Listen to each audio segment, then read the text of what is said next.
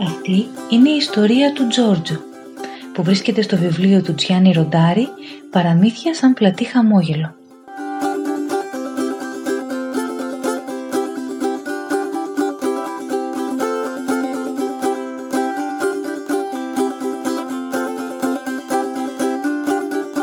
Ήταν μια φορά ένα αγόρι που το έλεγαν Τζόρτζο και ήθελε να γίνει ζωγράφος. Αυτό το καταλάβαιναν όλοι αμέσως, αφού αν πηγαίνατε να τον βρείτε, εκείνος θα σας έλεγε «Κάτσε ακίνητος να σου κάνω το πορτρέτο». Και πράγματι ζωγράφιζε κατά γης, με ένα κομμάτι κάρβουνο μια μουτζουρίτσα και μετά σας ρωτούσε με έναν τρομερό αέρα αυτοπεποίθησης «Σου μοιάζει, έτσι δεν είναι» Φυσικά και δεν έμοιαζε καθόλου. Αλλά πρέπει να λάβουμε υπόψη ότι ο Τζόρτζο ήταν μόνο τεσσάρων ετών. Όταν έγινε πέντε, άρχισε να ζωγραφίζει με το μολύβι και όταν έφτασε τα έξι, πήρε τα χρωματιστά κραγιόνια. Πρέπει όμως να πούμε την αλήθεια.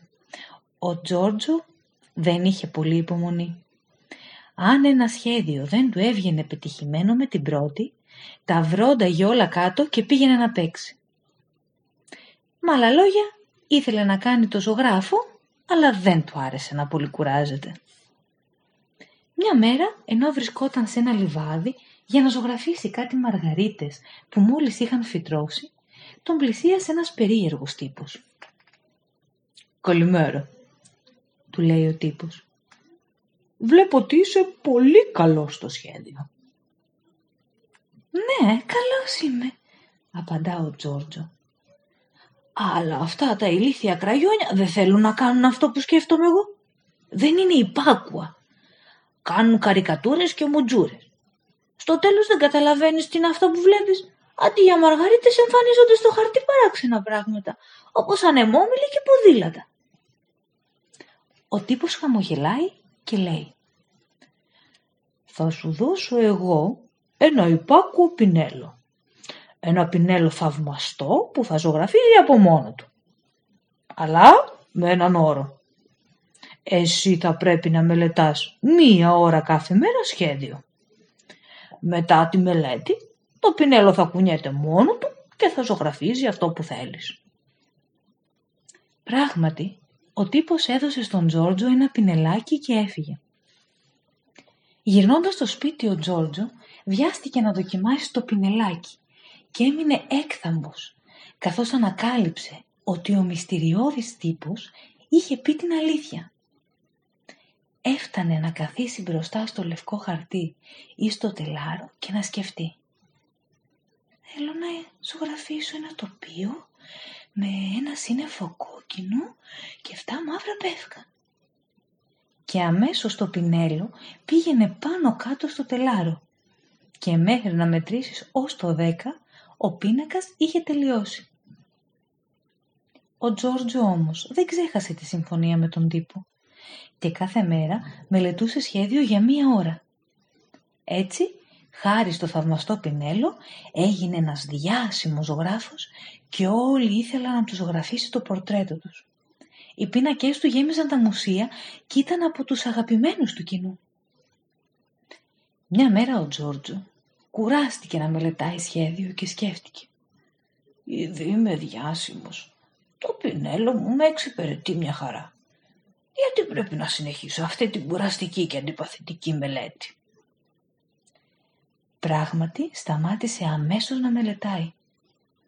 Την ίδια βραδιά θέλησε να κάνει έναν πίνακα με τη θάλασσα τριγυμισμένη. Κάθισε μπροστά στο άδειο τελάρο, πήρε το πινέλο αλλά όλα τελείωσαν εκεί.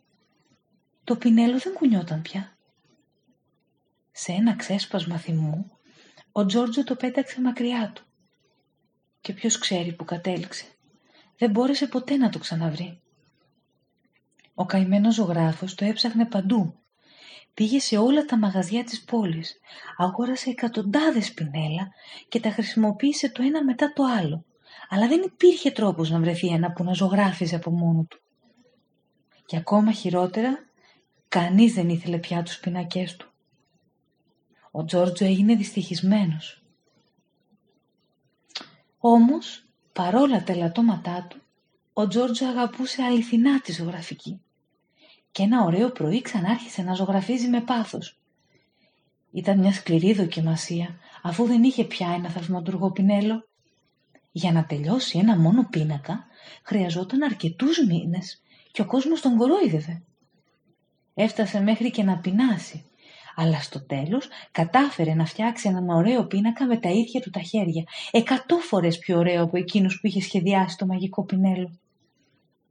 Τότε ο Τζόρτζο κατάλαβε ότι και οι άλλοι πίνακες δεν είχαν γίνει από μόνοι τους, αλλά το πινέλο τους είχε σχεδιάσει μόνο επειδή εκείνος είχε μελετήσει και είχε κουραστεί κάθε μέρα.